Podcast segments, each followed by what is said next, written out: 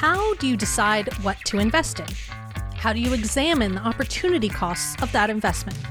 And how do you make sure you're giving your investments every chance to succeed? That's what we've been talking about this month. But what happens when the investment that you're considering seems like a pretty straightforward payoff, but taking advantage of that opportunity might conflict with your values? How do you balance the financial health of your business against those values? Because those values should be an important consideration of any investment you're making. But we all still need to actually make money in order for our businesses to survive. I'm Susan Bowles, and you're listening to Break the Ceiling, the show where we break down unconventional strategies you can use to save time, boost your profit, and increase your operational capacity. A great example of this balance of investments and values came earlier this summer with the Stop Hate for Profit campaign. Now, if you're not familiar with the campaign, it's a joint collaboration between the Anti Defamation League, Color of Change, Sleeping Giants, the NAACP, Free Press, and Common Sense. And they launched an advertising boycott against Facebook to protest their decisions to consistently allow blatant voter suppression, hate speech, election tampering, and more on their platform. So these organizations wanted to hit Facebook where it hurts their profits by pulling advertising dollars from the platform.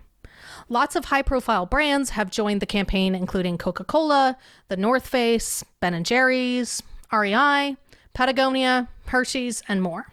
Now, whether or not the campaign will ultimately be effective is yet to be seen, but it's a great example of companies choosing their values over the relatively easy payoff of investing in advertising dollars.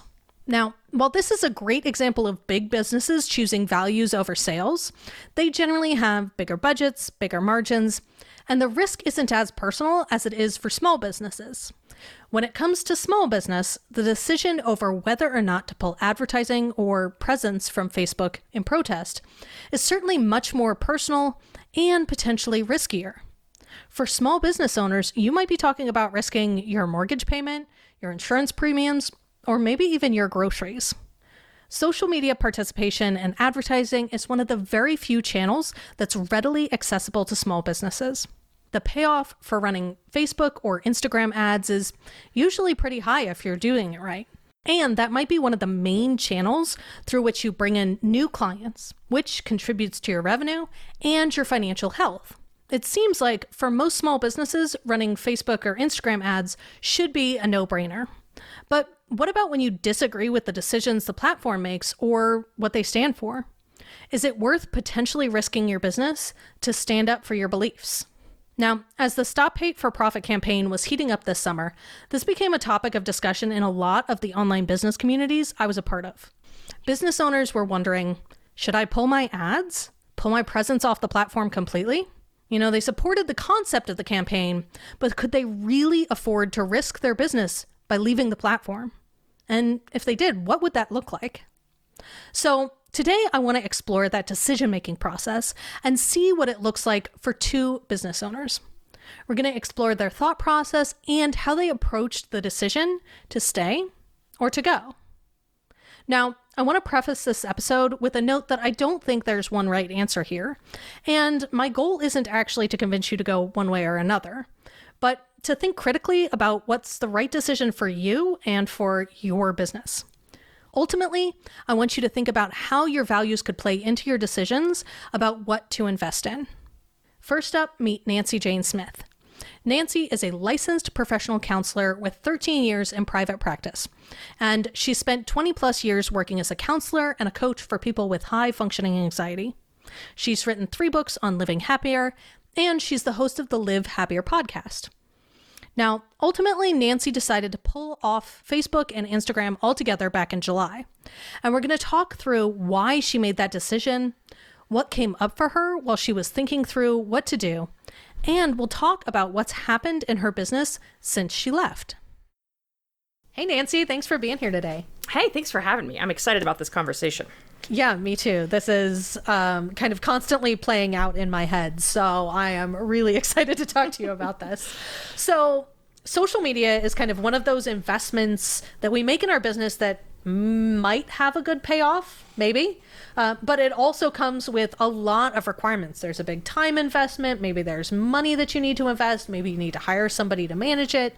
Uh, so, when you were considering your move away from social media, what came up for you? well, it, you know, when I first started considering it, it was really I had swallowed the lie completely that I had to have social media, that that was the only way to do it, um, that I had to post regularly and um, and share all the things. I had even just invested money in, in having a designer, you know, brand my Instagram stuff, so it was all ready to go and and perfect. And so when I started debating it, and I could I don't even remember. I think I was having a conversation with a friend, and she said, you know, maybe we maybe we don't need social media, and I was like, like mind blown, like no way, that is impossible. Um, and then the more it really became.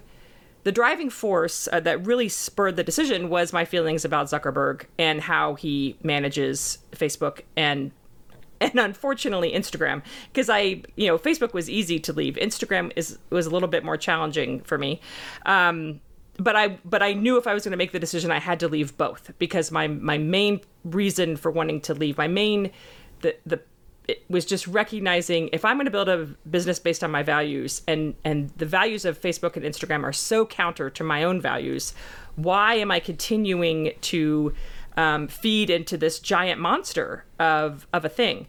So that was really the the first thing that I considered. And then it was, oh my gosh, you're not going to have, how, how are you going to sell stuff? Like no one's going to be able to see you. This is where you go. And I realized that I was, that I would do a lot of spinning all day long on social media. I'd spin on Facebook, I'd spin on Instagram, I would waste time, and then I would write a post and be like, I did something for my business today. I wrote a post on freaking social media. Like, like I wasn't engaging in my business. I was just kind of in this rote pattern of do a podcast, post it on Facebook, write a post, post it on Instagram, and I wasn't really engaging in my business. And so that was factor number two. That was a rec- recognition to me of how much um, I needed to, that maybe I needed to look at this differently. So, walk me through kind of the decision process you went through as you decided to leave. What what factored into this overall decision and how did you actually make the decision to say, "Yep, I'm going to leave, I'm going to do it," and then pull the plug? So, the all this happened for me right around the time the timing of the George Floyd um, I was debating it before that, but then when the, the, the George Floyd Black Lives Matter movement started happening, and it was a, a wake up call to me of how performative social media is. And all these people were posting things about Black Lives Matter, and you know that that was at the time when we everyone did the blackout, um, mm-hmm. and I was that really got me thinking and really got me questioning like how much of this is is helping me and how much am I just doing it because someone somewhere has told me this is important. And it was the first time in a long time that I really started taking my business seriously. I started questioning my business and questioning where my values were fitting into the business. And so that was kind of the beginning of debating it. I was talking about it with a friend. I was I was going on forums that I belong to and and sharing, you know, my my debating about this. And then I listened to Jenny Blake did a podcast and I think it was a couple years ago um, that it came out and she talked about how she did not have she didn't do social media at all and had totally gotten off of social media. And she's a, you know, a, she's written a number of, of books. She does a lot of speaking, and that she that that gave me hope. Here's someone who is building a business successfully who is not on social media, and that was the first example of someone that I saw that could, that that could be possible. And so so then I was like, okay, I got to get some things in place here to to to do this. One of the to make this transition, and because it, it, social media is so passive. That was the biggest thing. Mm-hmm. It, it's a passive way of, of engaging with people, and I was doing all the things. I mean, I was posting regularly. I had the branded posts. I had tons of posts, but I didn't have a lot of followers. You know, I mean, I think I hit a thousand followers and I would post something up and I might get 20 likes or 30 likes and I might get some engagement and it, it, but it wasn't like anything was going viral or you know I was getting all these followers. It just it would it was just trickling in, and so I really started questioning how much of this am I doing to perform for other people and how much of this am I doing for me. The second factor is I work with people who have anxiety. That's my business model is helping women with high functioning anxiety. And nothing, the one thing that triggers my anxiety more than anything is getting on freaking social media. So here, getting on social media and doing the scroll allowed me to um, get stuck in comparison syndrome. It, it allowed me to think I was doing something when I wasn't. It was just this constant passiveness. And so one of the things someone suggested was um, we were they were talking about SEO and I have not done anything with SEO. Like that, you know, getting people to my website through SEO was just was never it's felt like a gimmick to me. It just wasn't something that I invested in. And so I actually talked to an SEO um, person. I think it's the same person that you might be working that you're working with actually. Yeah. And um and she was like, "Oh my gosh, you have this amazing website that has all this content on it, but no one can find it because your SEO sucks. Like and so I she's like once we can do these few switches, we can we can get people to your website and not direct them just from social media. So that felt like okay, now I have a plan. I'm doing it's it's not just that I'm dropping social media. I'm dropping social media, but I'm adding this new way for people to find me that is in my niche um, and fine tuned. And so that felt good, like I was adding something else. And I've been blogging since 2008. So mm. there was a ton of content on my website that no one was accessing. And then I was just creating more content on Instagram. And no one was accessing it. You know, like it wasn't going anywhere. So, um, so then I decided I had to hit, I had to just pull the plug. Like, I was going to debate it forever, and t- unless I set a date. And so a, a friend of mine and I both, she, I set the date hard. I said I'm going to go July 1st, all in. I'm dumping it all in on July 1st.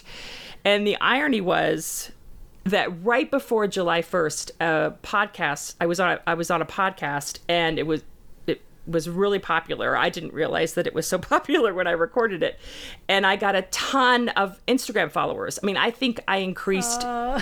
up like I think I got like 350 Instagram followers in a couple oh, wow. days. Yeah. And I was like, "Oh my god, maybe this is a sign. I shouldn't be leaving. Like I get all I'm, I have all these followers." So, um but I stuck with it. I said, "Nope, I'm getting off of it July 1st." And the the two things that really pushed me over that finish line was one the the politics of Zuckerberg and two my own values of that I'm if my goal is to help people with with anxiety I should not be directing them to a place that causes anxiety which is social media. And so really pushing my uh, clients and my listeners and my followers for lack of a better term um, and putting them in the forefront and recognizing i need they need to get off of this platform and I don't want to be the ones the one that's encouraging them to go on it. Hmm. So when you decided to leave, was it just Facebook and Instagram or have you were you not active on other platforms or have you left all social media altogether? Well, I left so I left so I left Facebook. So I deactivated my account on Facebook. I, initially I was like, I'm going to delete everything and I'm going to be really, you know, like I'm going off. And then I, at the last second, I was like, ah, we're just going to deactivate.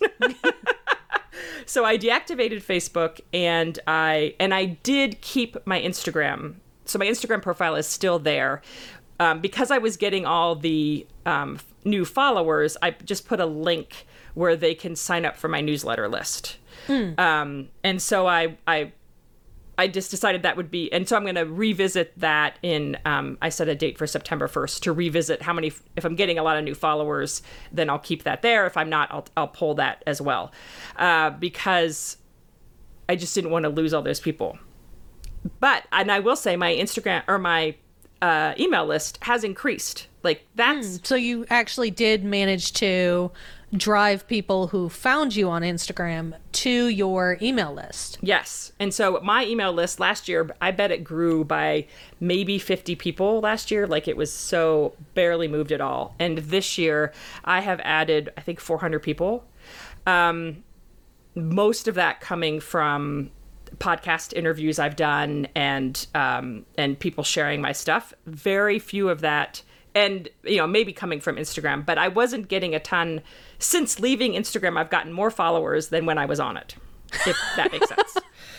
Uh, more people on my newsletter list than when I was on it. So I so I got off and I then the other thing that's interesting is I built a dummy account on Instagram because I, I have I have all these cats and dogs that I enjoy following on Instagram that just make me happy and bring me joy. And so I was like, maybe I can do this dummy account and still follow the handful of cats and dogs that I follow to see what's happening with them. And but and I made up a new email. I did all the things to keep it anonymous, but I put my phone number in. My and wouldn't you know, Bamo Instagram suggesting that I follow all these coaches and all these, Yeah. you know, it found me. And so that just freaked me out and I was like I'm done. Like I can't like I'm I can't even do the dummy account. And I could go on YouTube and follow, you know, those those cat dog people are everywhere. Um but I am and so then immediately after I got off of Facebook and Instagram, I got on Twitter. And that was for a while was where I was scrolling, Twitter scrolling. Uh, just kind of the habit of scrolling and Yeah. and getting input from other people and seeing what other people are doing.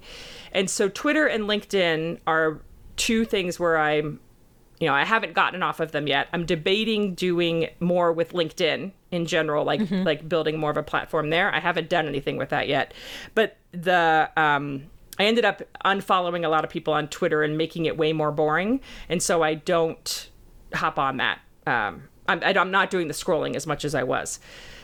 I will say what I miss about it is is getting that input, getting other ideas um, coming from other places, and and LinkedIn provides some of that. Um, I haven't really, you know, I, I don't know much about LinkedIn, and I haven't spent a lot of time on there, but that's something I am I have to go search out. So I subscribe to a lot more newsletter lists than I used to. Um, just getting people's links and seeing and engaging in those different conversations. Interesting. Because I, that was one of my kind of follow up questions is that so, you know, it's been about a month or two since you left.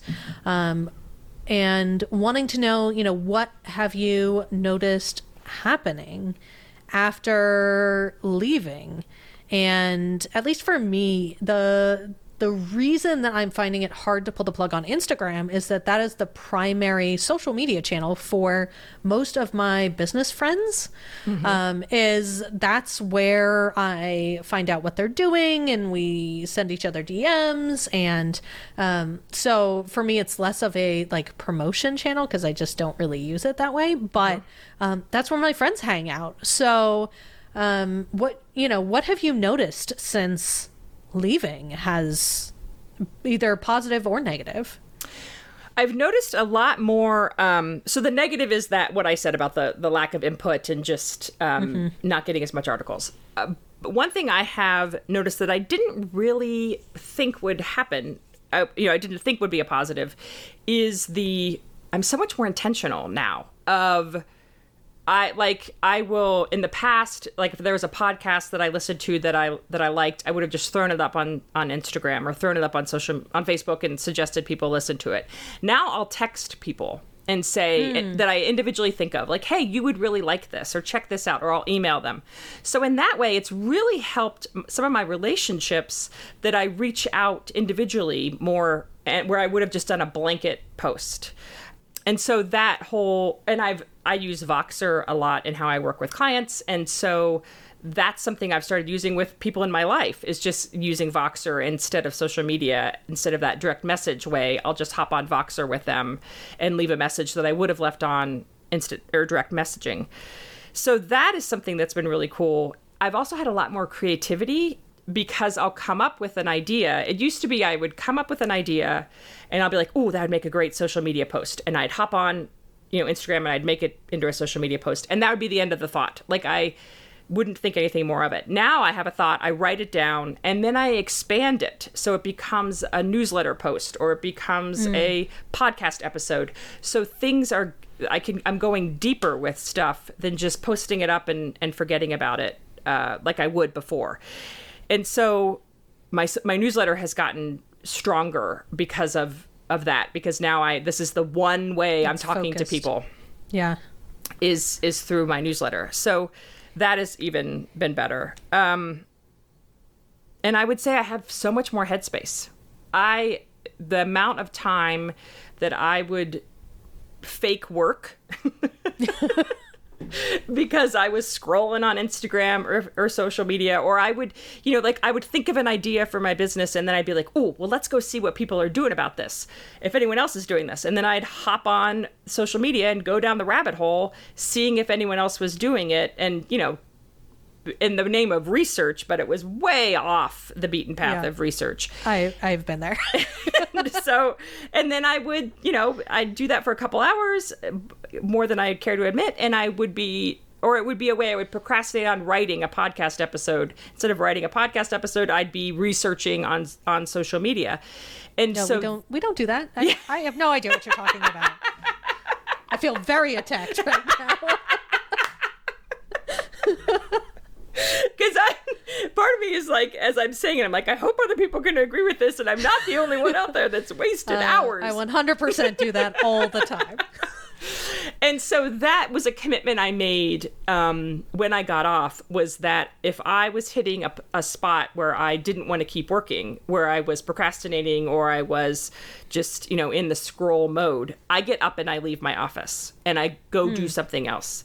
And then I come back and I and I finish or I buckle down and say we got to we got to finish this. It's because and that has dramatically decreased my workday because I don't have all this filler time anymore. You're just you're showing up, you're doing the work you're supposed to do and then you're done. Yes, exactly. And there's no like should I should I be posting? Should I have my posting? Should I interact with people? Should I be networking? What should I be doing? Um, and kind of that like just really dizzy headspace where you're not quite sure what to do next, um, but you feel like you should be doing something, and that's uh, I completely relate to that because that's exactly how I feel about social media. yeah, it's And it- for the longest time, you know, at the beginning of my business, I consciously did not do social media because I just didn't have time for it and I wasn't sure that it was going to be effective. And um, I definitely notice since I um, since I quit my full time job and I'm doing work full time when I'm in ScaleSpark full time now. Uh, I totally fill that up. Like it's it's so much harder now to be really clear about what's work and what's not, um, and what's important and what's not. And having to like reestablish those boundaries um, has been really interesting. Watching myself n- ignore doing that is Right. really is, is probably the most accurate way of putting that. Is that I'm aware that I need to put a boundary and then just not doing it. Um, yes, Uh, yeah. Because that was the other thing for me. I know, you know, people said like, "Oh, well, just unfollow people that you know trigger you, or just." you know have someone else do your social media and, and don't get on it and and all that just felt like a, a band-aid on a gaping wound like it mm-hmm. wasn't enough for where i was in my relationship with social media and and it was kind of hijacking my business because i wasn't fully engaged in my business because I was social media just had it. I feel like it had its hooks in me, and so I was constantly looking outside of myself for where I need to go next, what needs to happen next, and now I can just be like, okay, this is what I'm gonna do, and um, and I have to be more creative. So I've I've pitched myself to more podcasts. I have, you know, I'm like I said, I've gotten more intentional about my newsletter. Like all of these ways that we that I had ditched because social media was, oh, you know, it's was just taking up all of your time. yeah, it was so superior to me in how to do it, and and I didn't really realize until I posted it on, um, you know, the What Works forum that we're both members of. Until I posted it on that, and then got the reaction of, oh wow, wow, you're oh, woo, she's going off social media. Like, like you would have thought I was saying I'm gonna give it all up and go live with the monks. It was just so countercultural, and I didn't feel it was that countercultural. By the time I brought it to the group, I was already pretty far down in the decision making process.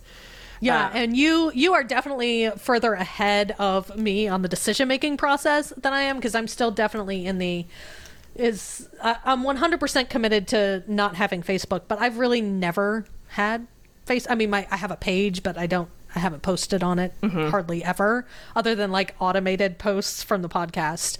Um, Instagram, like you, I have a lot harder time trying to figure out um, is it a necessary discovery platform? Is it something where my people actually are? Is it something that is going to bring me a return on investment or are there ways that I could get a better return on the investment of my time as it relates to getting new clients is is it necessary or is there a better way? Um, and so I am loving watching your journey of you're like testing my hypothesis for me of what happens if you what happens if you just bail?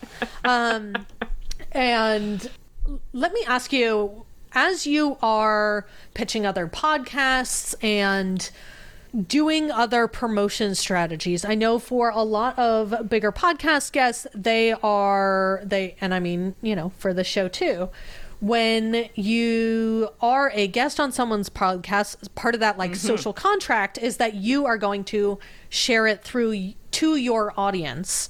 Um, and i mean that's really why i ended up on instagram to begin with is just that most of the podcast guests that's their primary channel. It was never a channel for me. I've never committed to it other than i post there for a podcast. Um, have you had any pushback from that? Or you know you sharing it on your email newsletter is plenty? Or how how have you kind of approached that? I- guess it's a social contract is maybe the best way to Yeah. to kind of describe that relationship. It's kind of expected. Um, h- how do you? because that was a How do you approach that. that? really was a um that has not been a big deal at all it was a big it was a. it was a, a factor for me like oh people are going to be upset that i can't you know that i'm not going to post on instagram but then it was really for me and i have this whole thing written like to send to people if it becomes a thing to say i have my news i never shared podcasts on my newsletter. Like when I before, I would just post it on an Instagram story and that would be the end of it. And you know, and maybe 50 people saw it on Instagram story and a third of those were friends, you know, or family. Like hmm. they weren't even people that were this was going to be pertinent to them. Now, if I'm on a podcast, I share it in my newsletter. And so which is that's eyes you're you know, that is that people are clicking on. Like I think That's a lot more engagement than randomly like, oh, it was so much fun to be on this podcast. Here it is. Yeah. Versus here's a podcast I was on and this is why and this is why you need to listen to it. So I think there is but that I what I recognized in myself is how many of those social contracts and I say that in quotes there were that that aren't really beneficial They're to the really other there. person. Yeah. You know, th- I don't I didn't have a huge Instagram following. It wasn't like it was 10,000 people that were seeing it. Um because so I had this smaller following anyway. And then stories makes it even smaller. And so versus putting it on my newsletter and and having it on my website is a d- very different they're getting more people than they were before. Right. Interesting. Um, so, is there anything else you think we should talk about that we haven't touched on yet? Anything that was um, either important for you or that you think we should just Well, I just I did want to because I think those social contract things get played a bigger role for me than I recognized and why I couldn't go off. And and even someone said to me, so two things I want to say about that. One was since and like I said I got all this influx of followers um, right after I went off because of the podcast I was on, and I noticed that they weren't the number of followers I got did not equal the number of new people to the newsletter. You know, like hmm. they weren't going to the my page and reading my bio to see that I'm no longer on Instagram. Go here instead. And even my last post is my podcast episode explaining why I'm getting off of social media. And every when I go back to check it, like once a week I'll hop on just to see what's happening on my page and I'll have like, you know, 10 new likes on that podcast episode. Okay, but the podcast episode is saying I'm not here anymore. you know, like you don't need to you don't need to like you don't this. need to recognize this. I'm not. I'm not- I'm not here I'm to not get your feedback. and I'm also, and then they'll follow me. Well, they're just following me blindly. They're not going to the page and reading about me. They're just blindly following me. And, Right. And that, so I think that's another one of those, like starting to pay attention to how many of these messages we've received are built in, you know, like that we take as you can't leave social media um, and start questioning them. And they all start falling apart. Another one another one of those was someone said to me oh well i think it's very uh, privileged of you to say you can get off of social media and and build a slow you know build a slower business because some people really need to be doing this quicker. And and my comment was we've built businesses for years not on social media. Like since when did social media become the only way to build a business and the only method to reach people? And i have done all the things except for buy a lot of ads. That's the only thing i didn't do. And that is you know if i was buying all the ads that would be privilege in my opinion like i'm just pouring money into ads and i'm getting this huge following there is privilege because not everyone can do that. But I was trying to do it organically because I didn't want to give them any more of my money. I was trying to do it organically from the get-go and it wasn't working. So that's another one of those, you know, thing there are a lot of things that people throw up as to resistance as to why you should you shouldn't get off social media. And and really questioning those has brought me a new love of my business. It has re-energized my mm. business to be like this is my business and I can do it however I want to do it. And if I want to do this experiment and see what happens, let's do it. And and and as of right now, a month in, it has been nothing but great things. Like and I don't even know what I'm missing on social media. Like that's the beauty of it. You I get if- as far as I can tell, nothing. As somebody who's been scrolling for the last month, um, you haven't missed anything.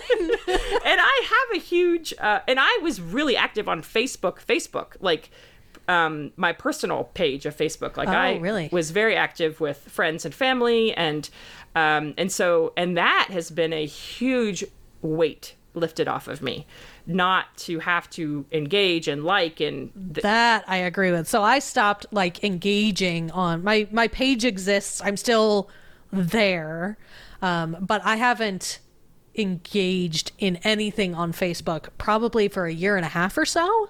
Um, and you're right. As soon as I stopped opening Facebook and just stopped, like I turned off my notifications and I turned off, and I was just like, doesn't exist anymore. Um, it was so freeing. It was so like it's it's one of those platform platforms where for me there's just so much um, there's so many emotional triggers that come from oh yes, Facebook that don't happen to me necessarily on my other platforms because my other platforms are all business people. Uh, I don't have a lot of like personal connections on any of the other platforms. It's all on Facebook and um, yeah, Facebook leaving Facebook, even though I technically have not left. right. um, I'm not on it either. I'm like in the gray area where I haven't really pulled the trigger to delete it, um, but also haven't like it doesn't exist for me as a social media platform anymore. Um, Yeah. The last like I was only there because I had a group that I was um, I wanted to be active in, I wanted to participate in, and they were hosted on Facebook, and gradually I realized I just stopped engaging with the group because it was so painful to just go on to like just even open the app. Yes, yeah. That I just stopped. Luckily, they have just now left Facebook, and I'm so thrilled because I'm like, oh, I can, I can be engaged in this again. This is great. Mm-hmm. Yeah, yeah. Because it is amazing how it makes you so self like it makes me really self centered to be like, oh, Mm-hmm. I gotta like this person's because they're gonna be mad at me if I don't like them. Really? Are they even noticing? They don't notice. They don't notice. but I, all of that mental gymnastics Yes. would would take up headspace that is now gone. And and I would have that same thing on Instagram of oh, this person they're gonna see that I'm seeing their story and they're gonna wonder why I didn't comment or just like I'm not the center of the universe here, people. It, people aren't tracking me all the time, but somewhere in my I head, mean, they are I tracking you. That's a thing. exactly because when I put my phone number in, they found me and Oh, I said, hate that. It's so. Facebook texted me the other day, and I was like, "Are you? Oh, are you trying to get me to delete my account? Because I feel like that's what's happening here. You're really like you were not happy with the gray space of me existing but not participating and now you're trying to get me to just pull the plug um, and that felt so creepy Yeah, that is. that they're like hey you have a friend request i'm like oh wait a second i didn't this is not this- what i signed up Exactly. for uh-uh, don't text me uh, all right so where can our listeners find you if they want to connect and learn more because i know it's not instagram or facebook Right, exactly. yes. That's the other big thing is changing all of that around on like on my podcast and removing all the references. Um, they can find me at my website, which is live-happier.com. And Awesome. they can find me at my podcast is called The Happier Approach. And you have a fabulous episode that we will link to that you did talking about all of this Yes. um, when you decided to leave. That is a fabulous episode. Um, so thank you so much for being here. This was really fun. You're welcome. For Nancy, the right call was just leaving altogether. The decision to leave was in sync with her personal values and her desire not to support Facebook as a company. But that decision also came from a place of health, not just hers, but her clients' health too. She looked at who her clients were, what they struggled with, and she assessed the potential financial risks to her business and decided it was probably possible to leave the platform with pretty minimal impacts to the overall financial health of her business. Is it worth it?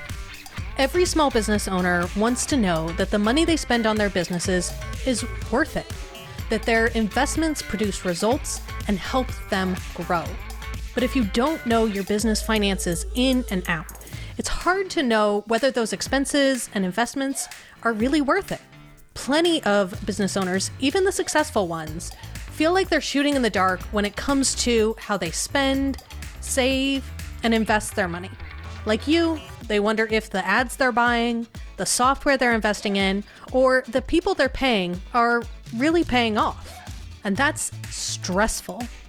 Feeling unsure about how you're spending or investing your money might be common, but it sure isn't fun.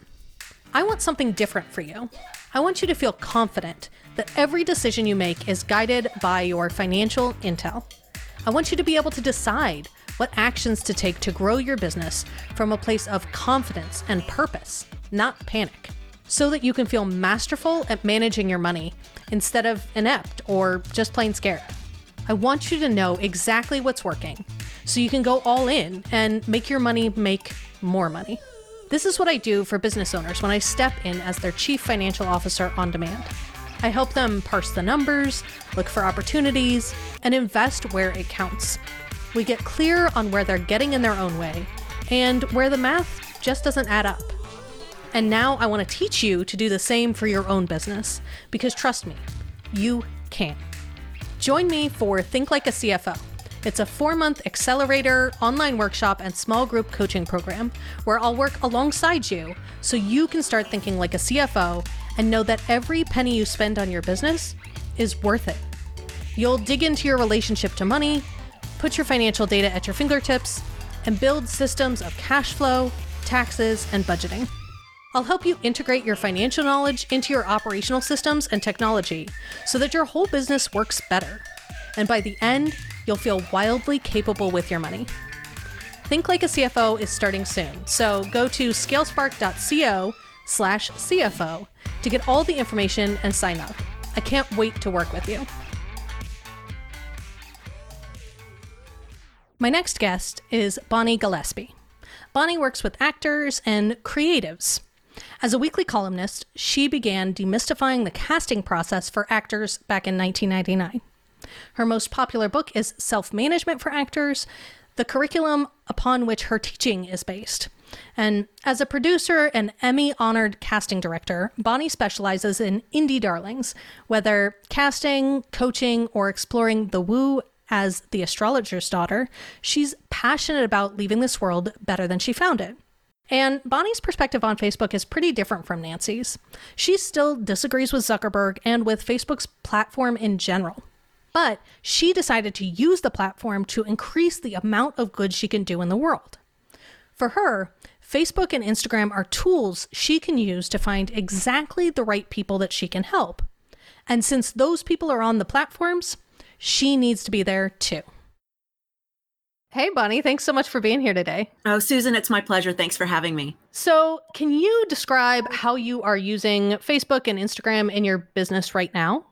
We currently have a fabulous ads person who puts us up through Facebook and Instagram with um, with very well targeted ads for our flagship program.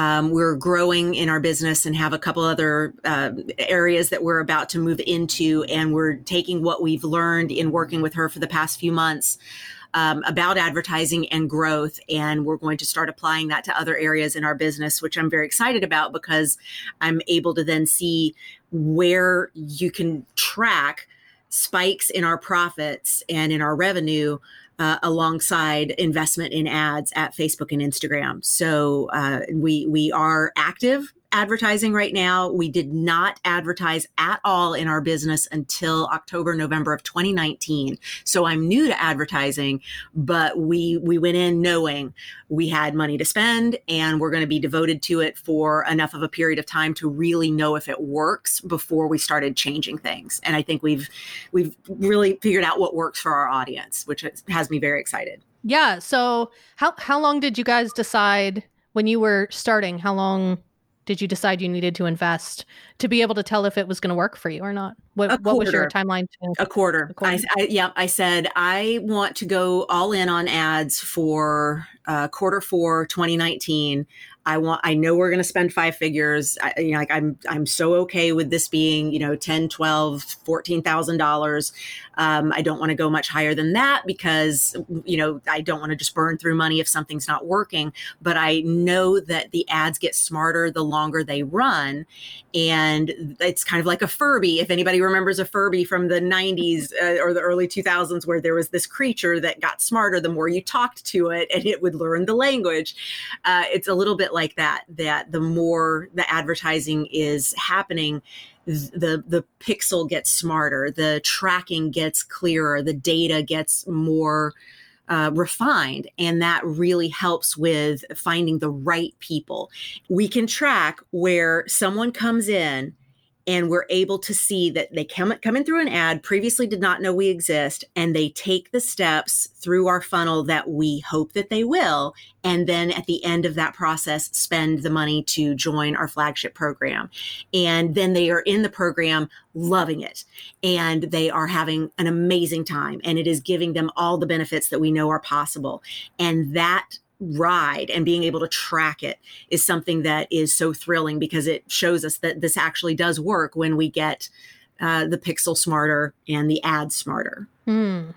What kinds of results have you been seeing in your business f- based on the way that you've decided to use ads and Facebook and very definitely an increase in mailing list members. Every time we have an active ad out in the world, and when I say ad singular, I actually mean somewhere in the neighborhood of six to 15 different ads that are testing out different copy and different, um, uh, different images and different audiences, and they're all tweaked in certain ways that are are just constantly testing, testing, testing.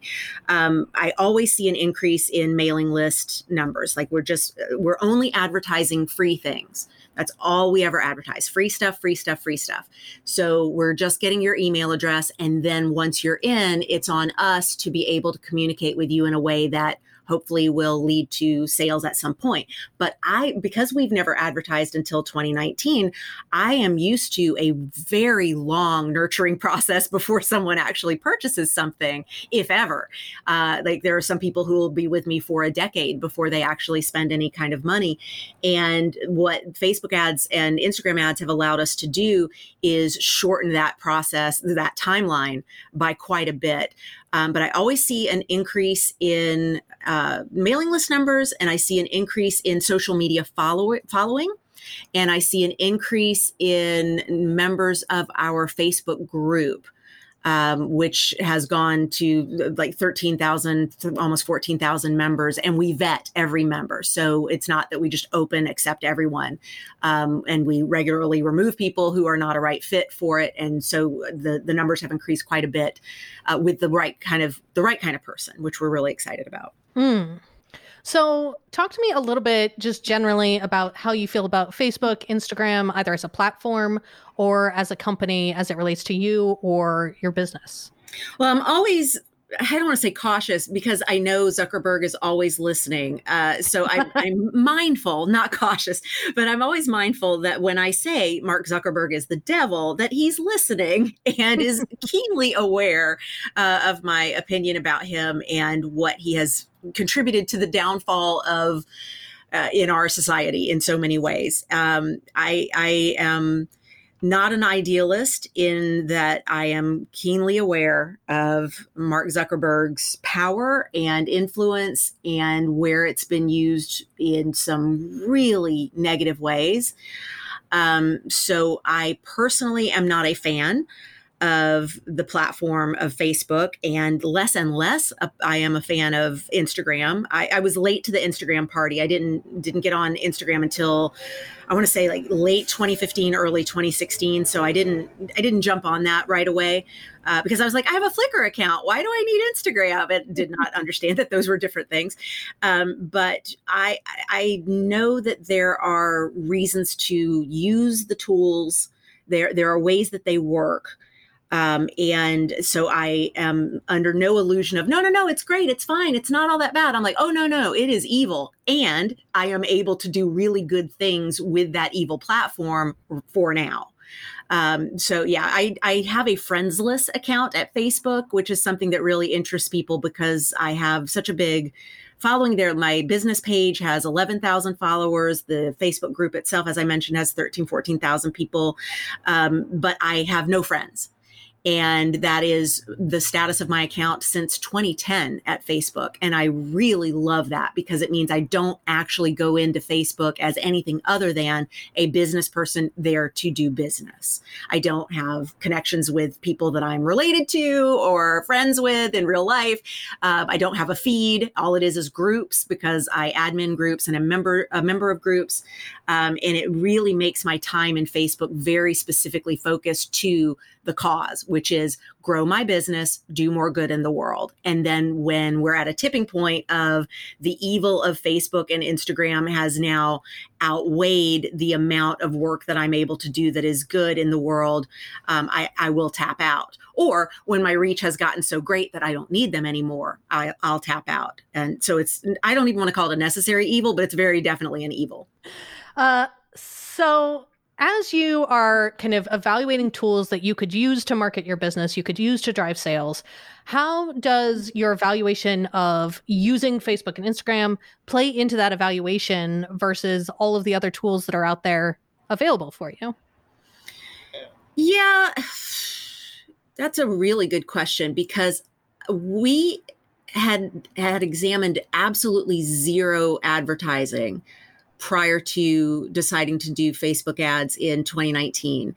And what I mean by that is our entire business has been grown uh, over, you know, 20 plus years in word of mouth and uh, great reviews for my book at Amazon, or um, you know, best kept secret. Just so many people saying, you know, oh, you got to work with Bonnie Gillespie. Oh, you need to get self management for actors. Just the the word out in such a way that we trusted people were coming to us and the right people because it was word of mouth, which meant it was always being mentioned along with a here's what to actually expect. So it kept bringing us the right people. It just was a slow growth investment that, that whole that that's not so much an advertising method right? Um, but when i look at what other options are out there i can't see anything that seems as effective in in the short term as the Facebook and Instagram option. And that's part of why we hired someone who specifically has that as her zone of genius so that we didn't have to learn all the ins and outs and stay up on the algorithm and the changes in the pixel. Like we didn't want to learn that. We wanted to be able to have someone who is a genius about that and who stays on top of all the changes um, and just invest in that person. And honestly, if that person tells us, I'm seeing less effective things happening in in the world of Facebook and Instagram, we would defer to her and where she believes we might be better off uh, in spending our resources for advertising, um, rather than me kind of investigating for myself what all the options are. Hmm. So, in the discussion that we were having uh, prior to this discussion now, you talked about having a mindset of being in the place where you can do the most good. Can you tell me a little bit more about that?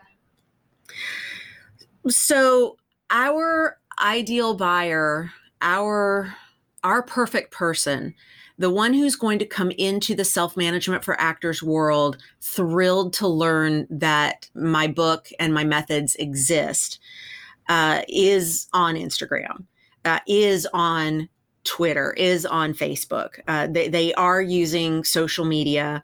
They're not on LinkedIn because they're they're actors, they're creatives. They they're in the they're in the movie business. They're they're not necessarily um, building connections in a corporate world.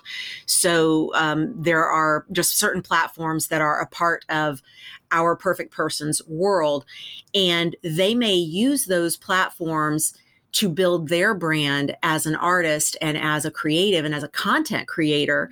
And they too are aware that it's not necessarily the place that they want to be because they love it. In fact, they're aware that it's anxiety producing and um, and and some sometimes downright criminal in terms of what it puts in front of everyone. Um, however, they're aware that that ability to build a fan base is something that serves them. And so when they're able to see in their feed our brand and me as someone who can instruct them into the into the mindset and business side of running a creative business and being in show business and all the things that are not taught in a, a conservatory or even getting a master's uh, uh, of art in theater like you're not being taught how to run your business and handle the mindset of being rejected every day. And if I can connect with people who have felt that absence in their lives, I'm actually helping them then build their business and stay in the world of creating art that heals. Uh, which allows us to, as a as a group, do more good in the world than Facebook could ever do harm. Hmm.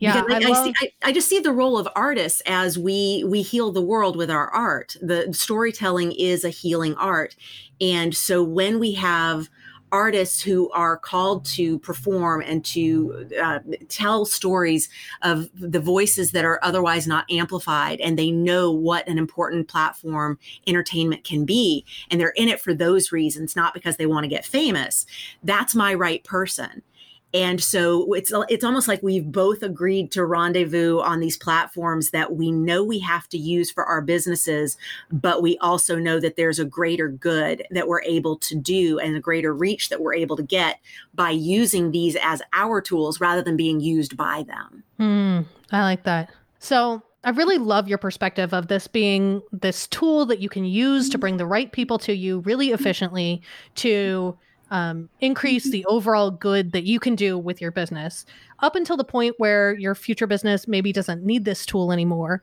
or you have enough reach. Talk to me a little bit about what that might look like or that thought process. Yeah, uh, you know, it's interesting because there's the part of the brain that goes, well, if not Facebook, then what? Uh, you know, if not Instagram, then what? Like, what's the platform? And so I go, well, let's let's segregate what it is that we're looking to replace.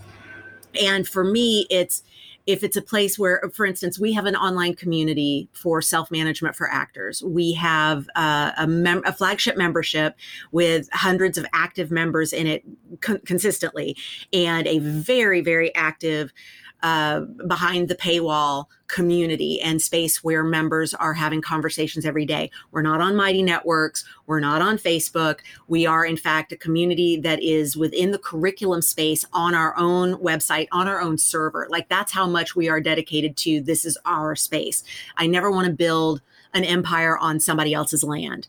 So the the way that I see the the whole world of when we're when we're at a tipping point for no longer needing a Facebook or an Instagram or even a Twitter, a space that is out there in front of eyeballs that don't know our little word, world exists, is when there are enough people in that space. We call it the dojo because it's where we're in there to work out and and to get more ninja in our tricks. Like how how can we be more resourceful, more aware of what's going on in the industry? How can we pull back the curtain and really have that transparency uh, of you know fighting the ills that exist and and really staying in it and keeping our mindset healthy for the long haul of a creative career, uh, when we have enough people in there, that word of mouth is then again the more effective advertising uh, tactic. We can close off the free Facebook group, the business page, the Instagram space, the, the even the Twitter account. We in all of those platforms could go poof at any moment if anybody wanted to shut them down, and so we are already uh, always building toward a world where we can have um, ha- I don't I don't know what the what what the critical mass is for that but uh, we always say you know thousand people in the dojo once there's a thousand people in the dojo that's sort of that thousand true fans uh, concept, uh, and I want to say his name's mm-hmm. Kyle Keller uh, that came up with that from Wired magazine decade plus ago, uh, and and having that many people actively working on the process of what we do means the word of mouth then has that amplified uh, effect that social media now doesn't even come close to tackling. Um, because that that just has that authentic experience of people saying no no no you have to do this. This is great. This has changed my life. You want to do it too. And i just think that gets bigger over time which facebook of course helps us contribute to through the ads. Hmm.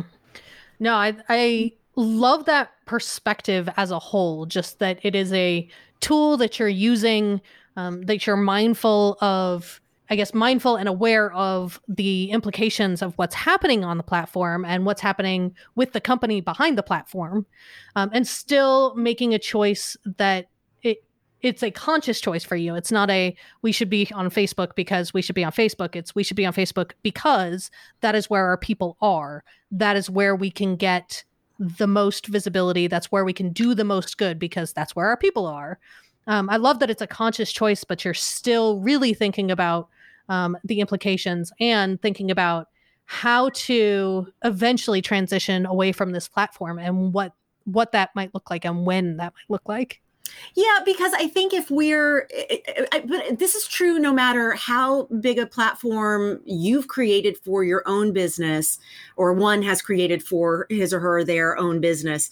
I, that the there's always got to be that eye toward I am using things out there that I don't own, that I didn't create, that can get taken away. Uh, it's sort of like, uh, you know, if you've got a, a, course and you put it on a platform like Kajabi or Teachable or something like that, what happens if the terms of service change and suddenly you you lose access to your curriculum and all the comments and you know if the the switch gets flipped and suddenly you're not in control of what happens in that space. I am a terms of service junkie. I love reading the fine print. So I am keenly aware of what rights I'm granting and what I am, uh, what I'm trading for my my being in a space and especially in show business this is one that's really important because something like a site like youtube when you upload a video you're telling youtube you have permission to sell this to anyone and you don't have to ask me and you don't have to pay me.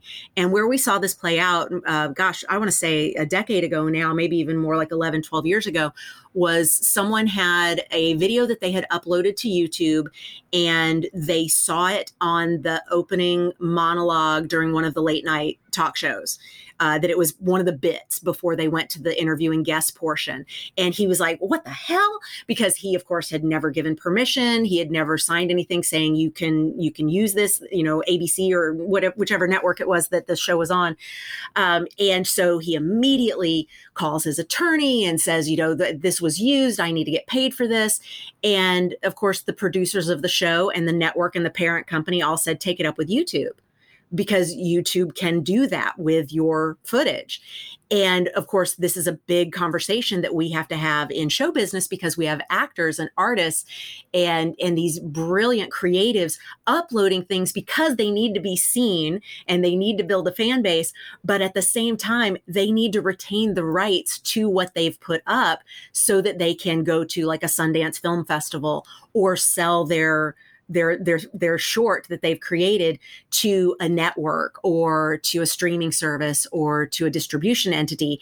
And just being aware of the of the fine print is such a part of how I do my business already that I knew getting into bed with Zuckerberg and doing ads would mean that I was saying yes to something akin to big pharma. And I'm like, well, yeah, but if I'm dealing with a disease that is best served with Western medicine and I need to take this prescription in order to get well enough that I no longer need that prescription, I'm going to go on that ride in the short term because in the big picture, it does help. Mm, I love that analogy.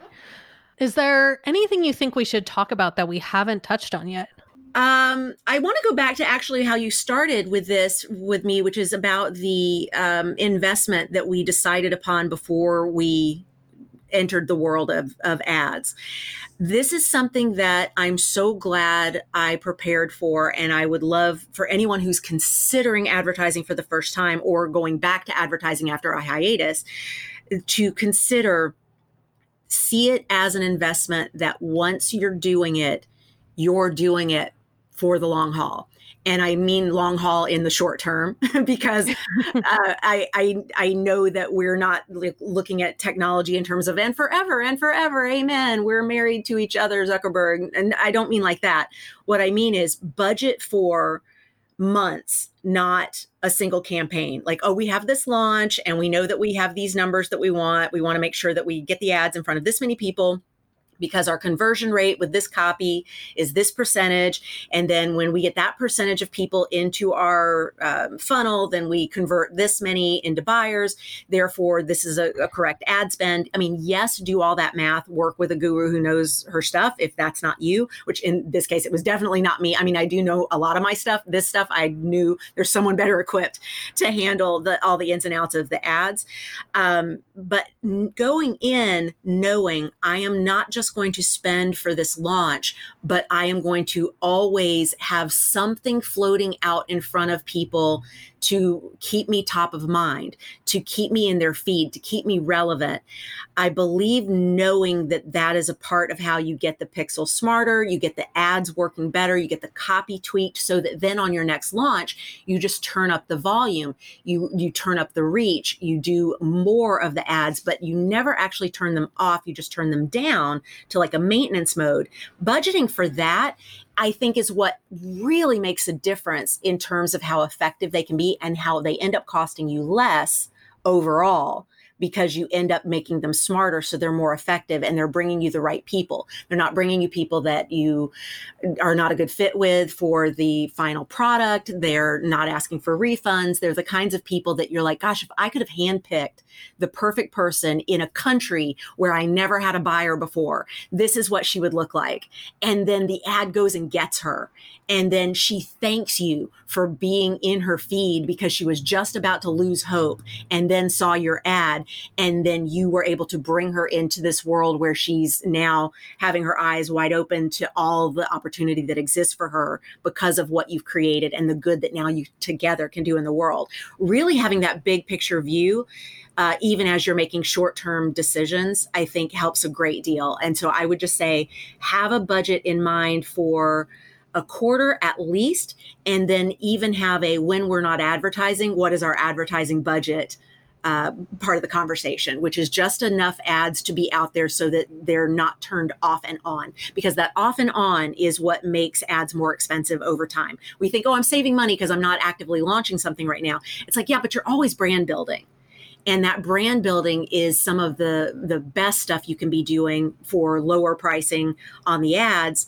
Uh, during non-launch periods that allow your launch periods to be way more effective and not crazy expensive. Awesome. So, where can our listeners find you if they want to connect or learn more about what you do? BonnieGillespie.com is going to be the main hub for all the things. We are in a period of growth right now, so I can't tell you what that place looks like when you get there. It you know, like the web, it's forever changing. Um, but BonnieGillespie.com will be your place for finding out all that I do with actors and creatives in showbiz, as well as my new astrology business. And oh my gosh, the the the, the options are endless. I work on a lot of enoughness. And what I mean by that is because I work with a generation of people who get rejected every day for a living and can still help them know I am enough at my core, uh, we're taking that enoughness work now out to a, a, greater, larger population. And it's really thrilling to me to get to see this at work uh, in a much larger way. Ooh, that sounds exciting. It's yummy. I'm having fun. I'm enjoying the growth and and the ads are allowing me to grow because I now have this nice humming in the background thing for what I have already built and I know works. And it's allowing me to have leverage to make new decisions and try new things and, and explore what my next chapter might be. And I wouldn't have that freedom if I didn't know I have humming in the background, uh, this, this system that's bringing people in. Perfect. Well, thank you so much for being here today, Bonnie. Thank you for having me, Susan. This is fun. While Nancy and Bonnie didn't choose the same path here, they both do disagree with Facebook's policies. Both consciously evaluated how that value should impact their investment in advertising dollars and in presence on those platforms. They weighed who they worked with, what potential risk there was to their income, and whether or not their business could survive that risk. And they weighed whether or not pulling off the platform would ultimately impact their ability to grow their business. And then they made a decision about their investment accordingly.